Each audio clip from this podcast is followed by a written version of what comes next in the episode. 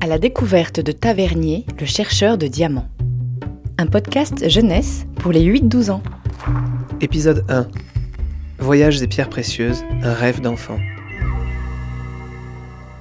Nul ne peut dire ce qu'ils sont devenus, mais chacun sait qu'ils furent magnifiques. On les appelait simplement les plus beaux. Mais de quoi s'agit-il? De diamants. Mais pas de n'importe quel diamant. Je vais vous raconter l'histoire des diamants de Louis XIV, rapportés d'Inde par l'aventurier Jean-Baptiste Tavernier, il y a plus de 350 ans. Le fabuleux destin de ce grand voyageur et de ses diamants s'écrit entre l'Inde du Grand Mogol et la France du Roi Soleil, entre les mines de diamants du Golconde et le château de Versailles, entre Orient et Occident. Parmi les quelques mille diamants rapportés d'Inde par Tavernier et proposés au roi Soleil, vingt se signalaient par leur splendeur inouïe. Tous ces diamants ont disparu. Tous, sauf un, le grand diamant bleu jamais découvert.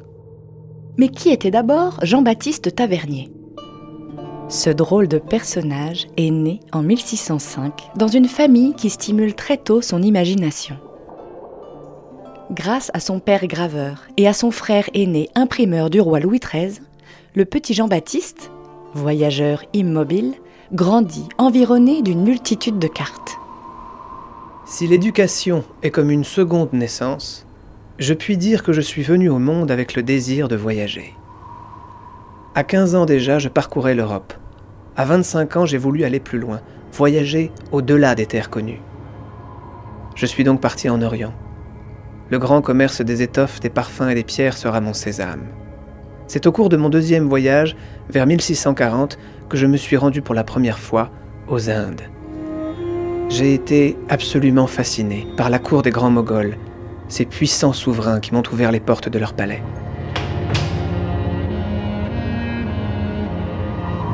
il sera l'un des premiers Européens à accéder en Inde aux légendaires mines de diamants du Golconde. Le diamant. Le mot diamant provient du grec ancien, adamas, qui signifie indomptable. La découverte d'un diamant en surface tient presque du miracle, tant les conditions à réunir sont rares le diamant se cristallise à partir de fluides carbonés au sein du manteau terrestre situé sous les continents, entre 150 et 200 km de profondeur. Il y règne une température de plus de 1000 degrés et une pression de l'ordre de 50 000 fois la pression atmosphérique. Ces conditions extrêmes compriment l'arrangement des atomes de carbone entre eux, ce qui confère au diamant sa grande dureté et son éclat exceptionnel certains de ces diamants remontent à la surface à plus de 250 km/h au cours de violentes éruptions. C'est cette vitesse atteinte qui leur permet de ne pas se dégrader lors de l'ascension. En Inde, cela fait des centaines d'années qu'on exploite le diamant dans la région du Golconde. On l'appelle là-bas le fruit des étoiles. Je m'y suis donc rendu. Le marché au diamant se déroulait tous les vendredis dans un jardin, le jardin des gemmes, derrière les murs de la forteresse. En ma qualité de marchand de pierres précieuses, j'ai eu l'honneur d'être reçu par le grand Moghol qui régnait sur les riches terres du nord de l'Inde. Et quand j'ai découvert de mes propres yeux sa collection de joyaux, je fus fasciné. Le diamant est la plus précieuse de toutes les pierres.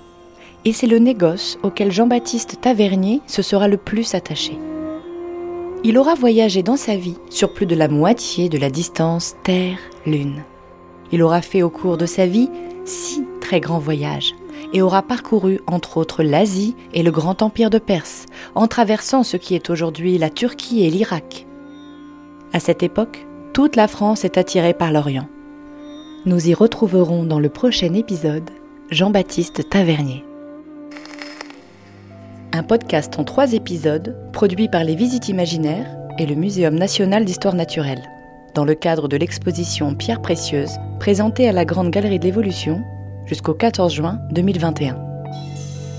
Réalisation Elsa Denac, avec les voix de Grégoire Le Prince Ringuet et Pauline Coppen.